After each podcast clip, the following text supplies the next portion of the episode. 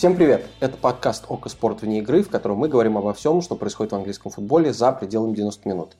Меня зовут Ваня Калашников, на связи со мной Даша Конурбаева, и мы возвращаемся после небольшой паузы новогодней, на протяжении которой почти не было АПЛ, был Кубок Англии, и, возможно, Даша, которая перед этим посетила 8 матчей за 7 дней или 7 матчей за 8 дней, в общем, это страшно произносить в любом сочетании. Надеюсь, что, Даша, тебе немного хотя бы удалось отдохнуть. Э, всем привет, всех наступившим. Э, да, действительно, перерывы в АПЛ это прям мое любимое время теперь в году, почти как новогодние праздники. Более того, вот на минувших выходных, так как, как правильно Ваня сказал, я работала все, все и британское Рождество, и Новый год, и все на свете, и получилось 7 матчей за 8 дней. Все-таки 8 за 7 это прям совсем какие-то невозможные эм, уже истории. Но таких больших празднований не получилось, так что минувшие выходные я провела в режиме такого отложенного Нового года, заново нарезав себе оливье, крабовые салаты, в общем, проведя какое-то там 9 января, примерно как э, все нормальные люди проводили первое. В общем, э, так что да, я немножко отдохнула, фоном посмотрела матчи Кубка Англии, который мы еще обсудим э, сегодня. Так что я прекрасно себя чувствую и готова снова возвращаться уже в ближайшие выходные снова на АПЛ, который там, надеюсь, никого больше ложноположительных тестов на COVID, как это было в Ливерпуле, не случится и никаких матчей не отменят. Был еще один человек, который немножко отдыхал в эту паузу, хотя не должен был отдыхать. Это Ромелу Лукаку, который уже довольно давно да, по календарю дал интервью, в котором зачем-то сказал, что скучает очень по Интеру. Э, в Челси, значит, его неправильно используют. Э, тренер выбрал другую тактику. В общем, не то, чтобы наговорил каких-то уж прямо обидных и крамольных вещей, но так сильно распинался и признавался в своей любви к Интеру, потому что это было итальянское телевидение, которое к нему домой в Лондон приехало. И так он сильно об этом говорил, что как будто бы люди даже забыли о том, в каком он клубе сейчас играет, или он забыл, по крайней мере, об этом. И интервью в итоге выглядело довольно странно для человека, который только что перешел, еще и полгода не отыграл, болел, лечил травму, лечился от ковида тоже. В общем, было совершенно непонятно, зачем он так говорит.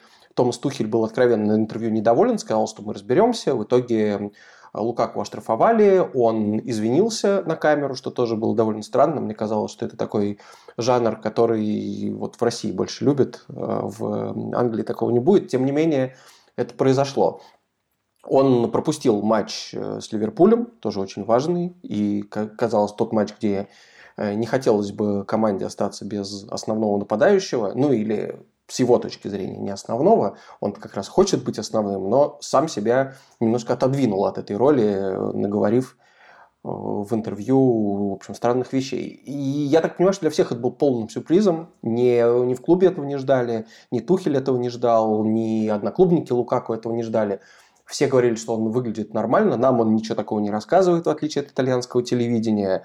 В общем, все очень сильно удивились, и вот в какой-то степени Э, это событие взбудоражило медиапространство, по крайней мере, потому что теперь понятно, что с ним нужно что-то сделать, как, как эта ситуация дальше будет как-то развиваться.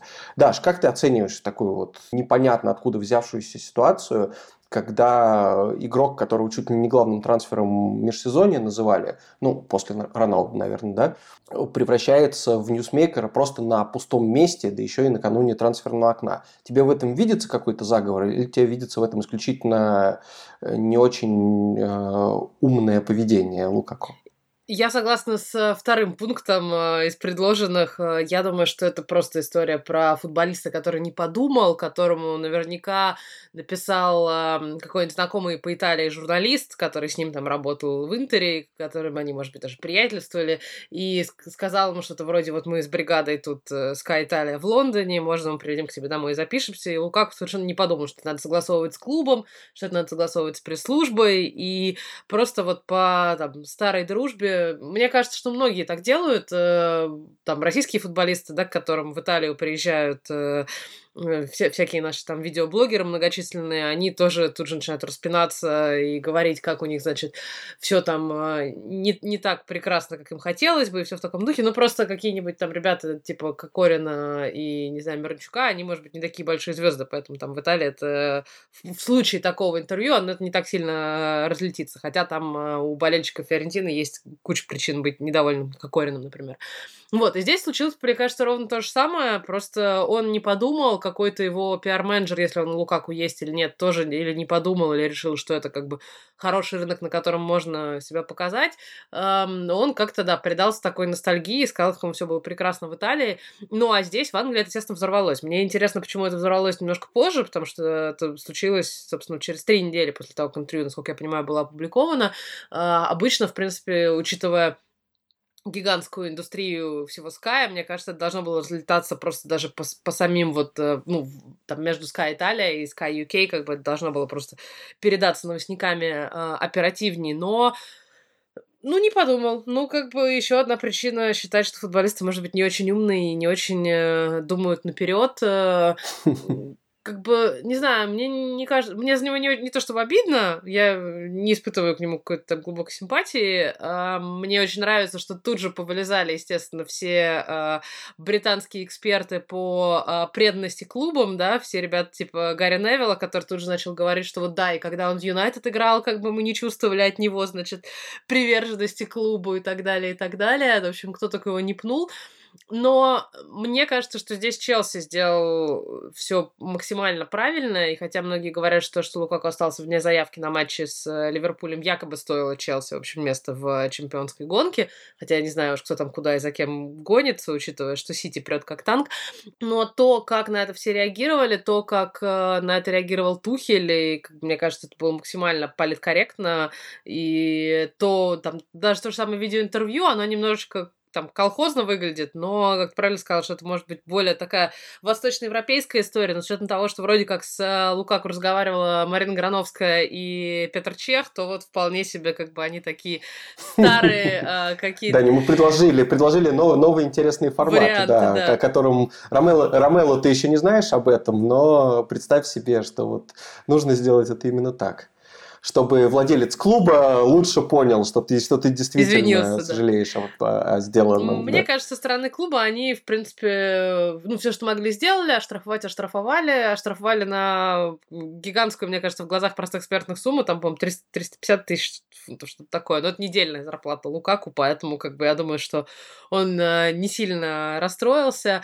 Э, да, какие-то извинения принесены, извинения принесены там, вроде как партнером по команде, тренеру и так далее. Ну, а дальше, как бы, ему остается только следовать тому, что он сказал, да, что он будет там извиняться перед болельщиками и снова заслуживать их э, эм, доверия своей игрой. Ну, у него в шести последних матчах четыре гола, что ли, в общем, в принципе, то есть, как бы он э, э стал одним из тех, кто, в общем, помог команде победить Тоттенхэм в первом матче э, Кубка Лиги. Поэтому я думаю, что как бы, даже с учетом того, что открыто трансферное окно, я не думаю, что это как бы какая-то история, которая будет здесь долго продолжаться. То есть, в принципе, они там, вот Челси так красиво закрыл цикл и, в принципе, отбил все возможные дальнейшие э, варианты, что, ну, если только, как бы, не знаю, Челси на Интер не попадет где-нибудь в Еврокубках в ближайшее время, да, там, в следующих стадиях, то, в принципе, эта тема, мне кажется, может считаться закрытой, а все остальные теперь будут чуть внимательнее. Да не будут они чуть внимательнее давать интервью, все равно они будут давать интервью так же, как давали раньше, как бы, но, может быть, да, вот Лукаку сам а, немножко постережется какой-то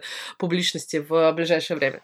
Э, мне тоже кажется, что здесь не было никакого злого умысла, и даже несмотря на то, что Лукаку точно не глупый футболист, и некоторые даже пишут, как человек, который знает 8 языков, э, не в состоянии, в общем, там э, нормально, адекватно сформулировать свои мысли и подумать о возможных последствиях. Я думаю, это не совсем так работает.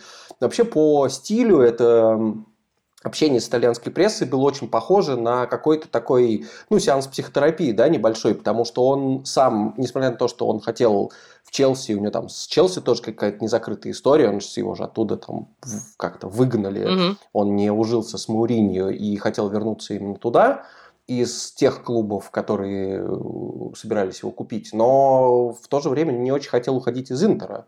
И даже и без Конты был готов продолжать там играть. И хотел сказать болельщикам Интера, значит, что он к ним э, испытывает по-прежнему теплые чувства. Вот мне кажется, это действительно он увидел корреспондента, который у него ассоциируется с очень хорошим, успешным сезоном, и решил сказать все, чтобы его там, его бывшие фанаты или люди, которые до сих пор его любят, не как-то считали, что он сбежал, попрощался плохо. Ну, в общем, передал привет передал привет в прошлое. И, наверное, действительно стоило только подумать о том, что это не очень хорошо э, отражается или может отразиться на его текущей карьере. И все эти слова любви произносить, наверное, без того, чтобы критиковать Тухеля за то, что он другую схему выбирает. Потому что, конечно, Тухель в данный момент для Челси э, значит ну, намного-намного больше, чем Лукаку. И даже если Лукаку у него там за сезон так бы и не встроился в игру, я бы уверен, что менеджмент клуба в любом случае был бы на стороне Тухеля, потому что это человек, который слишком эффектно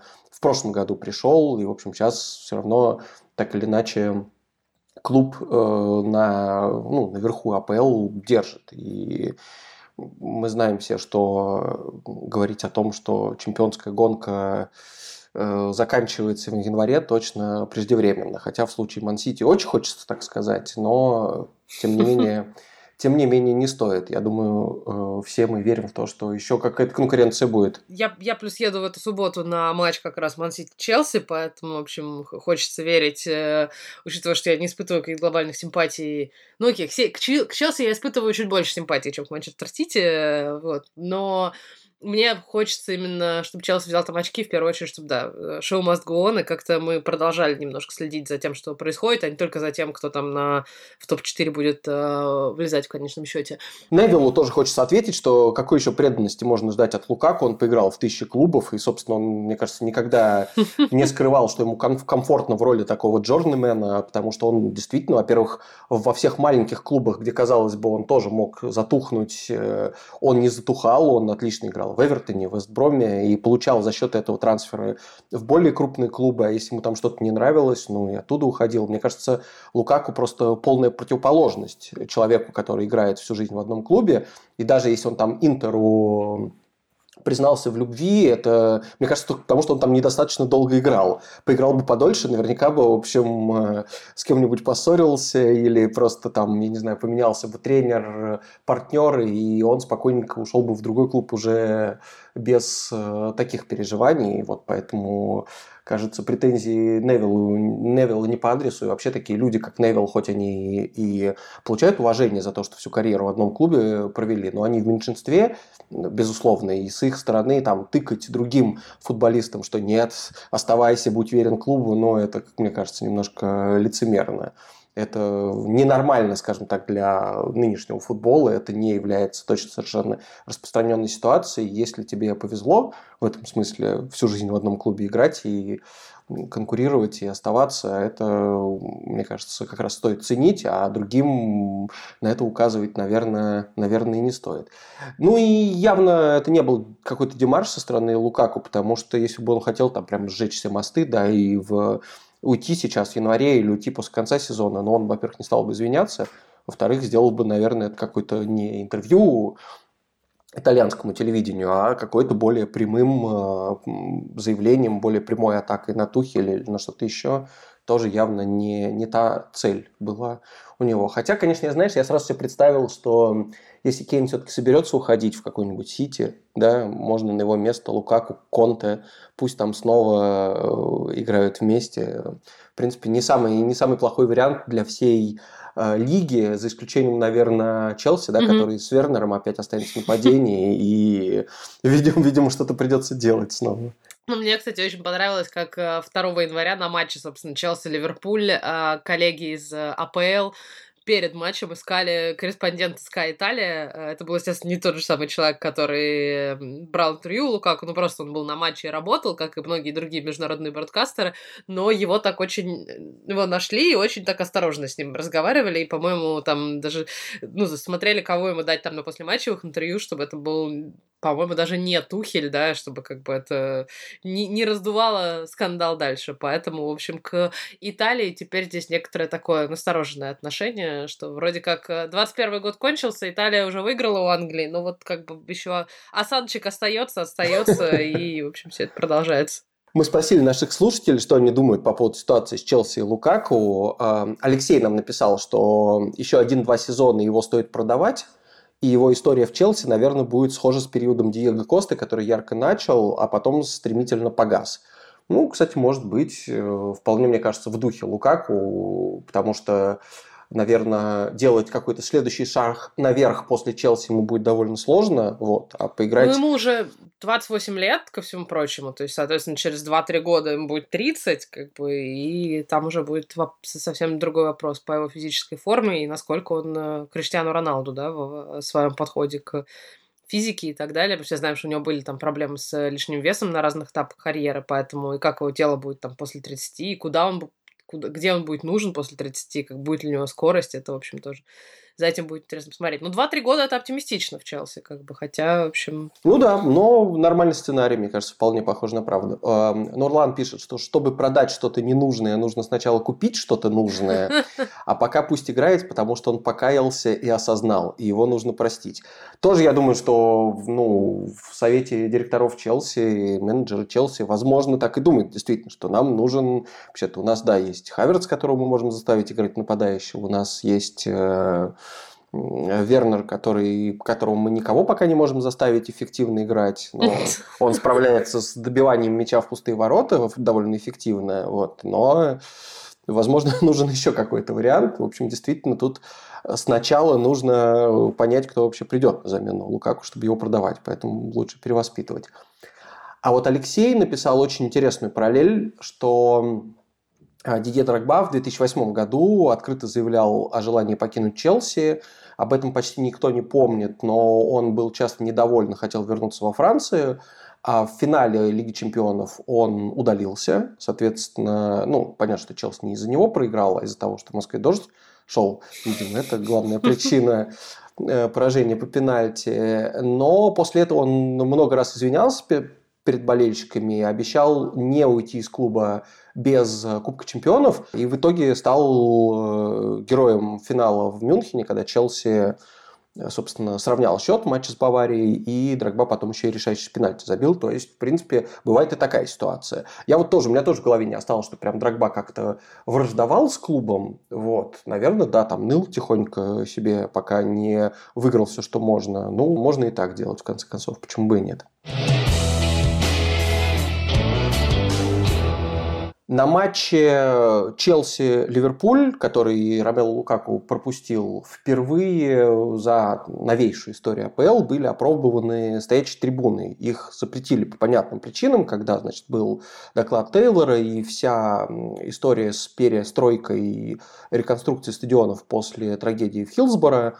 С тех пор стоячих трибун нет. Раньше они представляли вот непосредственно опасность из-за того, что это были такие такие бетонные склоны, скажем так, с редкими ограждениями, которым люди после э, гола или вообще при любом интересном событии на поле бежали вниз, образовывалась давка, могли налететь на тех, кто стоит впереди. В общем, такие довольно довольно опасное, хаотичное пространство, все этого боялись, и из-за этого напрочь запретили эти трибуны. Но сейчас они потихоньку возвращаются назад. Вот ты, наверное, видела со стороны, как это выглядит. Расскажи, есть ли какое-то внешнее отличие и как внутри все это устроено, что дает это нынешним болельщикам и почему это безопасно.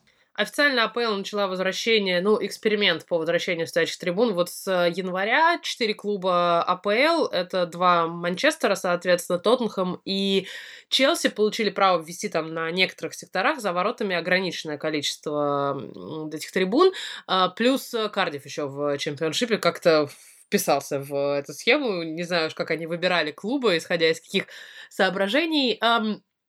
Вообще давно было видно, что английский футбол как бы хочет это, хочет все вернуть, потому что э, на Малиньо, например, в Вулверхэмптоне эти трибуны построили еще в 2019 году, то есть в некоторых секторах они есть. То есть там отличие главное в чем, что там стоят кресла, которые, собственно, как обычные кресла, которые откидывающиеся, да, и перед ними ставят э, такие небольшие рельсы, то есть как бы, ну, ограни... как это сказать, поручни, на которые можно облокотиться.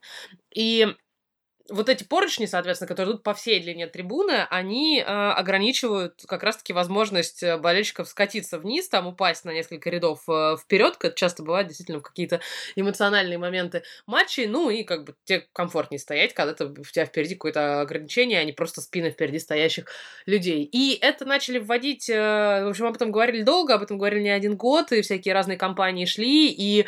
Эм, в итоге там все больше и больше опросов общественного мнения высказывалось за то, что надо возвращать, значит, трибуны. Многие болельщики говорили, что мы хотим выбирать, можно ли нам, соответственно, сидеть или стоять.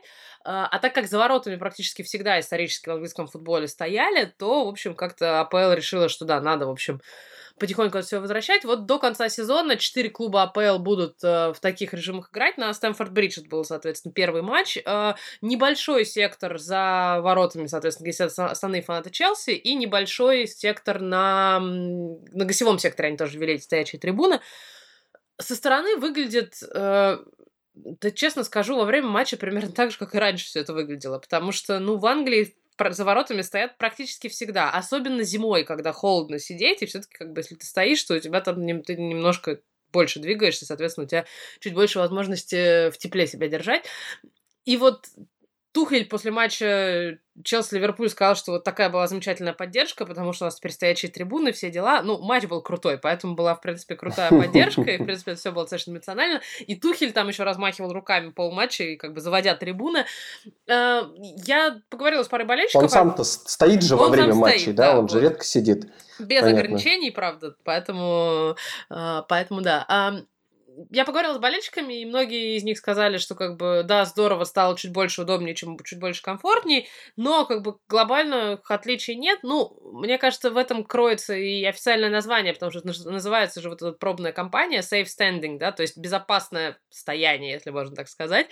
И вот основная задача просто сделать то, что уже существует, там, более безопасным. Действительно, тот же самый КОП в Ливерпуле стоит практически всегда, как бы, это не новости, как бы заставить их сесть практически практически, невозможно. У меня был опыт как раз, когда я смотрел матч э, Скопа, и я пришел туда и искал свое место, собственно, номер, э, понял, что там уже кто-то вот именно что стоит, а не сидит рядом с ним, и на меня, как, когда я вот пытался на этих э, откинутых сиденьях рассмотреть номер, посмотрели как на идиота, потому что зачем, говорит, вставай просто, твое место примерно где-то здесь, втискивайся, в общем, будет теплее, веселее и громче можно будет орать наши любимые песни, сказал мне чувак, который там находился. Ну, собственно, я не мог с ним не согласиться. Орал ли ты песни? Я орал, потому что было, ну, неловко не орать песни, тем более, что ливерпульские песни, в общем, как минимум две самых главных песни мы все знаем, а остальные кричалки можно уже как-то и на лету э, э, подхватить. Я только, да, по-моему, э, воздержался от того, чтобы... Э, Ливерпуль тогда играл с Манчестер Юнайтед. Понятно, что это был очень мощный матч кубковый. Я не болею ни за одну из команд, но, мне кажется, находясь на копе во время матча с МЮ, нельзя признаваться даже в том, что ты не болеешь ни за кого. Можно болеть только за Ливерпуль в такой обстановке. Вот.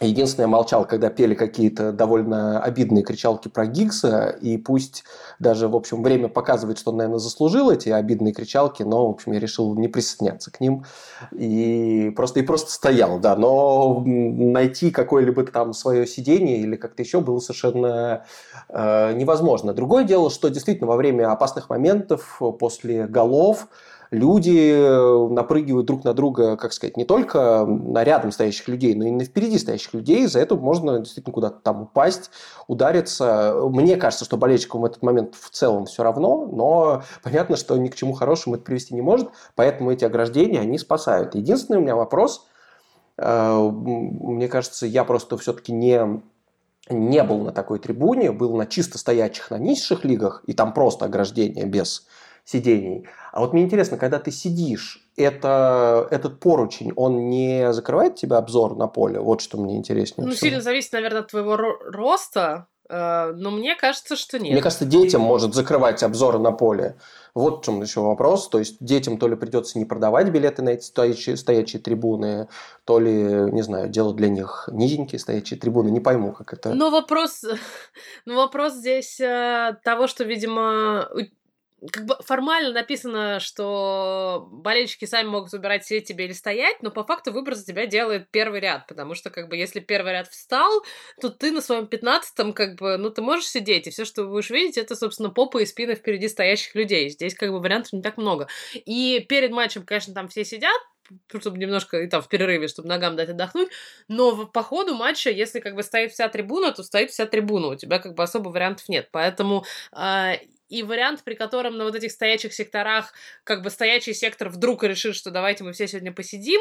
Ну, я могу себе его представить, если матч совсем какой-нибудь тухлый будет, но маловероятно. Я думаю, что просто пока это эксперим... эксперимент, собственно, да мне кажется, на самом деле, что за воротами, в принципе, детей не так много. То есть, если мы говорим про завороты, вот именно про основные вот эти сектора с поддержкой, которые, может быть, не такие громкие, как в Восточной Европе, но все равно у каждого клуба они есть, за воротами сидит такое основное ядро фанатов, и там детей не так много, там детей пожилых и женщин как бы, ну, практически нет. В основном это, да, там а, мужчины, там, не знаю, 20-45 плюс, и как бы там вполне себе такая своеобразная, ну, традиционная футбольная аудитория. Дети, да, на центральные сектора, там, где и сидеть, и без поручней, без ничего, поэтому я думаю, что здесь будет просто, да, вот такое разделение. Э, интересно, кстати, будет посмотреть, и многие говорят о том, что вполне возможно, если стоящие сектора введут на постоянной основе, то туда может подняться ценник, соответственно. Хотя, в принципе, странно, как бы у тебя менее комф... меньше комфорта, что тебе приходится стоять все время.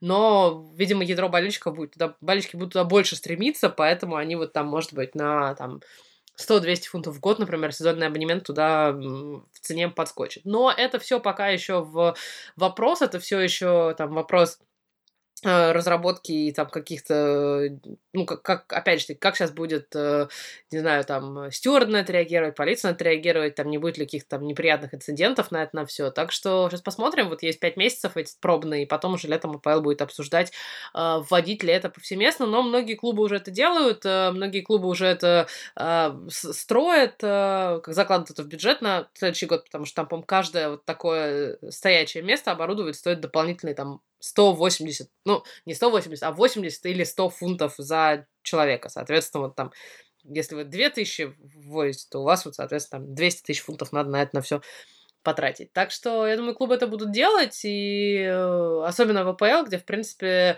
ну, естественно, чуть более состоятельная аудитория, соответственно, меньше шансов, что это, в общем, стоячая трибуна начнет там э, какие-то совсем безобразия творить. А раз уж они, кстати, на гостевых секторах это вводят, мне кажется, это вообще очень полезная практика, потому что на гостевых секторах практически всегда все стоят и так, и вот если обезопасить людей именно от этого падения вперед э, этими поручнями, то я только рада, только, только в путь. Если Тухелю кажется, что они еще и громче громче поют, когда стоят, то вообще, мне кажется, все выигрыш. Э, да, ведь еще хорошо делать стоячие сектора именно потому, что э, в, как сказать, в совмещенном типе, в смешанном типе это не работает. Действительно, если кто-то перед тобой решил встать, ты уже не, не посмотришь на нормальный матч. Меня это как раз немножко раздражало когда особенно сидишь на центральной трибуне, и там люди вскакивают, чтобы разглядеть э, вот э, то, как человек мяч из аута в центре поля бросает, хотя, мне кажется, можно абсолютно спокойно оставаться на своем месте и, и, и смотреть, что будет дальше. Вот это меня немножко каждый раз подбешивало, особенно когда ты в нижних рядах сидишь, и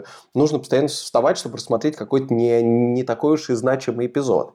И когда делают все вокруг тебя, соответственно, тебе тоже приходится этим заниматься но находиться на трибуне, где можно смотреть матч полностью стоя, это здорово. И, конечно, здесь Англия смотрит на Германию, где довольно много таких э, примеров стоящих трибун. И трибуна, которая называется «Желтая стена», да, за воротами Боруссии, домашняя трибуна Дортмундской, она во многом стоячая, и собственно, она еще и очень крутая, и то, как там все сделано, видно, что болельщики оттуда все-таки не падают вниз на поле в первые ряды и вроде как нормально поддерживают команду, и действительно очень классный эффект все это производит. А, и поскольку по средней посещаемости Бундеслига сейчас обходит премьер-лигу, ну, понятно, это часто связано с размером стадионов и так далее, и так далее, ну, не, по процентам, в принципе, тоже заполняется Э, немецкие стадионы чуть-чуть побольше, чем английские, и понятно, что премьер-лига не хочет упускать этот показатель, который, ну, в общем, в чем, казалось бы, проблема забить стадионы английской премьер-лиги людьми. Но вот, оказывается, есть способы чуть-чуть еще туда напихать побольше людей, которым будет комфортнее. Кстати, мне кажется, что сейчас, вот пока пробный период, все равно они не увеличивают вместимость, то есть сколько вот кресел, да, которые от, откинулись, только, в общем, вы, потому что на билете все равно написано место э, вашего кресла, пусть даже оно там с поручнем теперь, и вы на нем не сидите, но вот как бы, то есть один человек, одно вот это вот кубический, что там, несколько сантиметров или кубический метр на трибуне, который вам выделен. А будет ли, будут ли стоящие трибуны увеличивать вместимость, потому что формально, если они обозначают, что болельщики имеют право выбрать, сидеть им или стоять, все равно ты каждому человеку должен этот стул выделить. Может быть, там стулья будут меньше, конечно, но интересно за этим будет посмотреть, и как все это летом будет АПЛ решать, потому что, видимо, она так э, решила к 30-летию своему в следующем году сделать больше каких-то исторических вещей.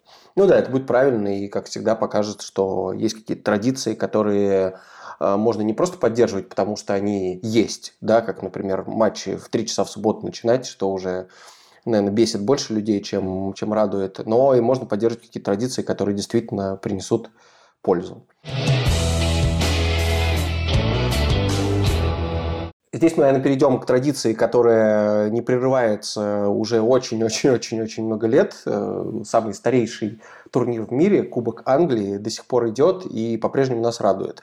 Даже если мы в процессе отдыхаем, лежим на диване, все равно смотрю, я честно смотрел особенно, эти матчи. Особенно, если мы в процессе лежим на диване и отдыхаем. Тогда Логично. он радует нас просто невероятно. Сто процентов, да. Отдыхая все-таки намного приятнее смотреть, как команда там шестого дивизиона выносит э, команду чемпионшип или что-то в этом роде.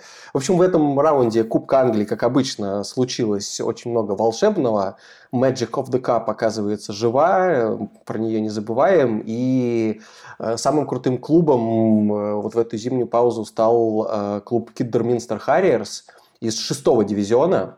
Для меня всю жизнь этот клуб был известен тем, что там самые вкусные, самые дорогие пирожки в Англии потому что там был такой повар Брайан Мердок, который на протяжении, по-моему, 60 лет готовил пирожки, за 4,5 фунта, то есть, э, ну, в общем, не дешевые, да, но они большие, они были как полноценная какая-то еда, то есть это не маленький такой пирожок, а прям большой корыц с, значит, шепер, шеперд спаем, то есть там и картошка, и мясо, и тесто, все очень вкусно, все очень хорошо. И какой-то еще был легендарный Акбара суп, который я не пробовал, к сожалению, по названию стадиона, видимо, какой-то очень теплый, очень согревающий, очень мясной, не знаю.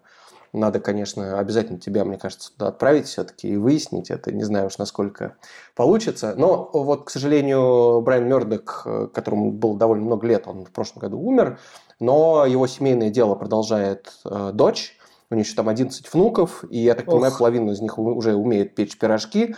Вот, так что с Кидерминстером в этом смысле все будет нормально. Так вот, они обыграли рейтинг из чемпионшипа Э, что уже само по себе неплохо, но теперь сыграют с Вестхэмом, и это будет самый мощный вот такой вот сочетание. Клуб из шестого дивизиона играет против клуба из первого дивизиона на своем поле. Ну, в общем, если вдруг тебя э, работа в э, первых числах февраля отпустит, и если туда можно будет вообще попасть хоть как-то, конечно, это один из тех выездов, на которых можно, мне кажется, даже не знаю, даже болельщи, болельщицей поехать, притвориться болельщицей на один матч Кидерминстера. Болельщица Вестхэма? Э, главное. Ох, не знаю, не знаю. Я думаю, что это как раз тот момент, когда ты можешь вспомнить все свои претензии к Вестхэму и честно поболеть против них. Может быть, это самое подходящее возможность. Ну, знаешь, я вот сейчас полезла гуглить, где находится Кидерминстер, эм, чтобы посмотреть на карте, как далеко, если что, мне придется, придется ехать. Ну, вроде не очень далеко. Это какой-то Мидландс вроде бы. Да, это под Бирмингемом, поэтому, в общем, вполне возможно. Сейчас будет, как будет календарь на четвертый раунд, так, в общем, и посмотрим. Вполне возможно, что я поеду инспектировать там э, пирожки.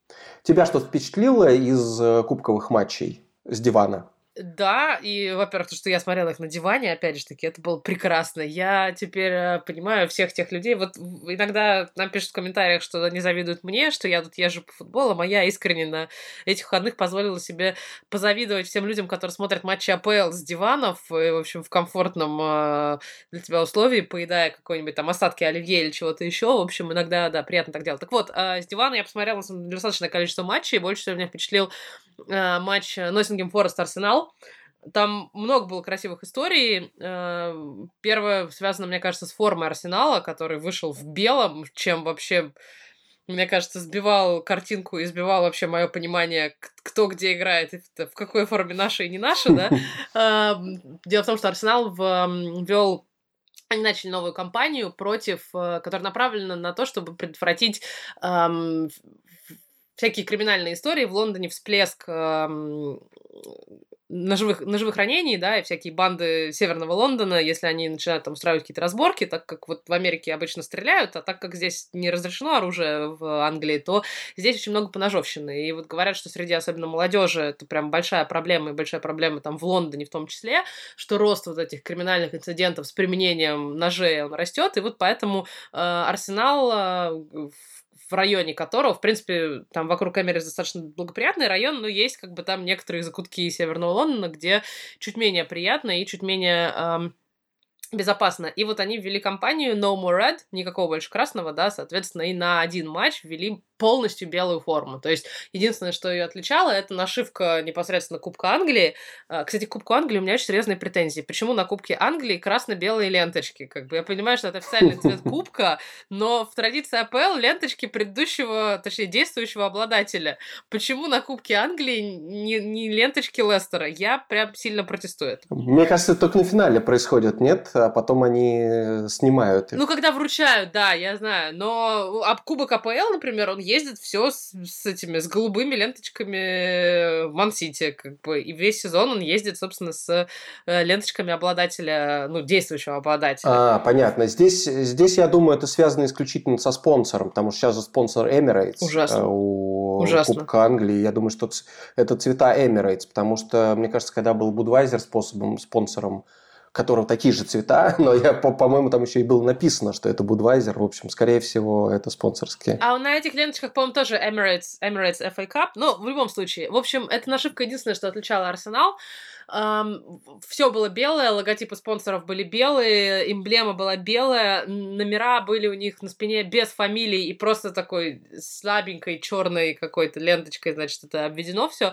Поэтому, да, белая форма меня немножко так вводила в странное состояние. Но потом Ноттингем Форест еще и выиграл. Но при этом Ноттингем Форест играл в красном, в своем традиционном цвете. Да, вот, вот что меня, конечно, бы... потрясло в этом смысле. No more red. При этом интересно, что форму Арсенал, кстати, не выпустит в продажу, но они э, продадут вот эти майки, в которых играли футболисты, на благ... и отдадут потом все деньги на... Там... Они продадут через благотворительные аукционы и отдадут, соответственно, потом на благотворительность всяким э, организациям, которые помогают предотвращать э, все эти, значит, ножевые ранения и опасные разборки банд Северного Лондона.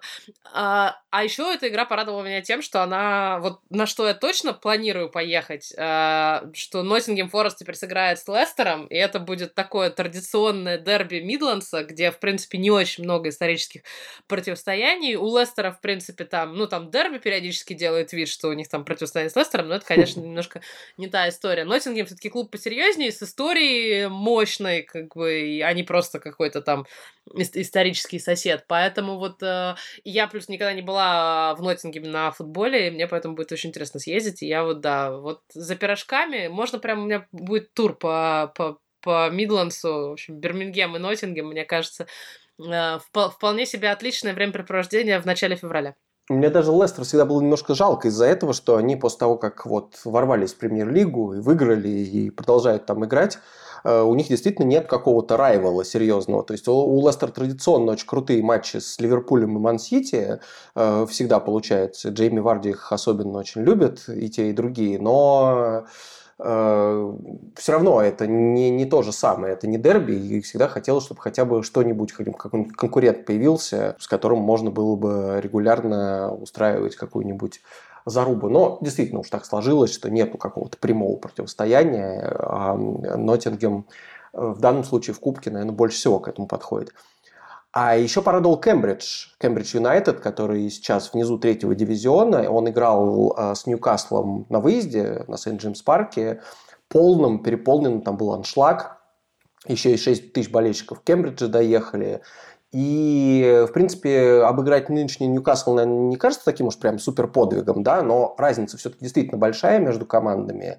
И вот это вот ощущение, что у Ньюкасла э, праздник, который мы сейчас испортим, мне кажется, это очень важно в таких ситуациях, потому что, наверное, Ньюкасл думал о том, что, например, ну да, в, в лиге приходится выживать, но, в общем, на, на кубок можно было вполне настроиться и куда-то там на что-то претендовать, но не вышло, потому что команда из третьего дивизиона их 1-0 обыграла. Мне ужасно понравилась первая подробность такая, что человек, который забил гол. Было подозрение, что он забивает гол из офсайда, но ВАР потом подтвердил, что все было чисто. И он первый раз играл с ВАРом. Мгм. Вообще, в принципе, он потом сказал, что говорит, я вообще не знаю, как эта штука там работает, я это видел только по телевизору, и я впервые переживал это в реальности и переживал вот прямо во время кубкового матча против крутой команды премьер-лиги. В общем, он, он очень был доволен. Одним сторонником ВАРа в мире стало больше, совершенно точно после этого, потому что этот парень очень понравился. А после матча а, игроки Кембриджа пошли э, в раздевалку Ньюкасла, встали в очередь там за футболками. То есть надо отдать должное игрокам Ньюкасла. Они, видимо, были не настолько расстроены, чтобы просто послать их всех. Они ну, отдали должное этим э, парням, которые смо- смогли выиграть на выезде, победить команду, которая там 40 мест, от которой ее отделяет. И, по-моему, там чуть ли не все футболки отдали, потому что все хотели. Вот, ну, это очень забавно. Не говоришь о том, что Кембридж на этом выезде на полный стадион и за победу заработал в общей сложности 250 тысяч фунтов, а для таких ну, вообще прекрасно. клубов это, это всегда важно. Ну, у Ньюкасла еще форма красивая в этом сезоне, поэтому, в принципе, почему, бы и нет? Поэтому ждем следующих раундов. Э, Наверняка там будет что-то интересное происходить, но больше всего надеемся на то, что все-таки в английской премьер-лиге интрига к ням вернется, желательно уже в ближайший игровой тур.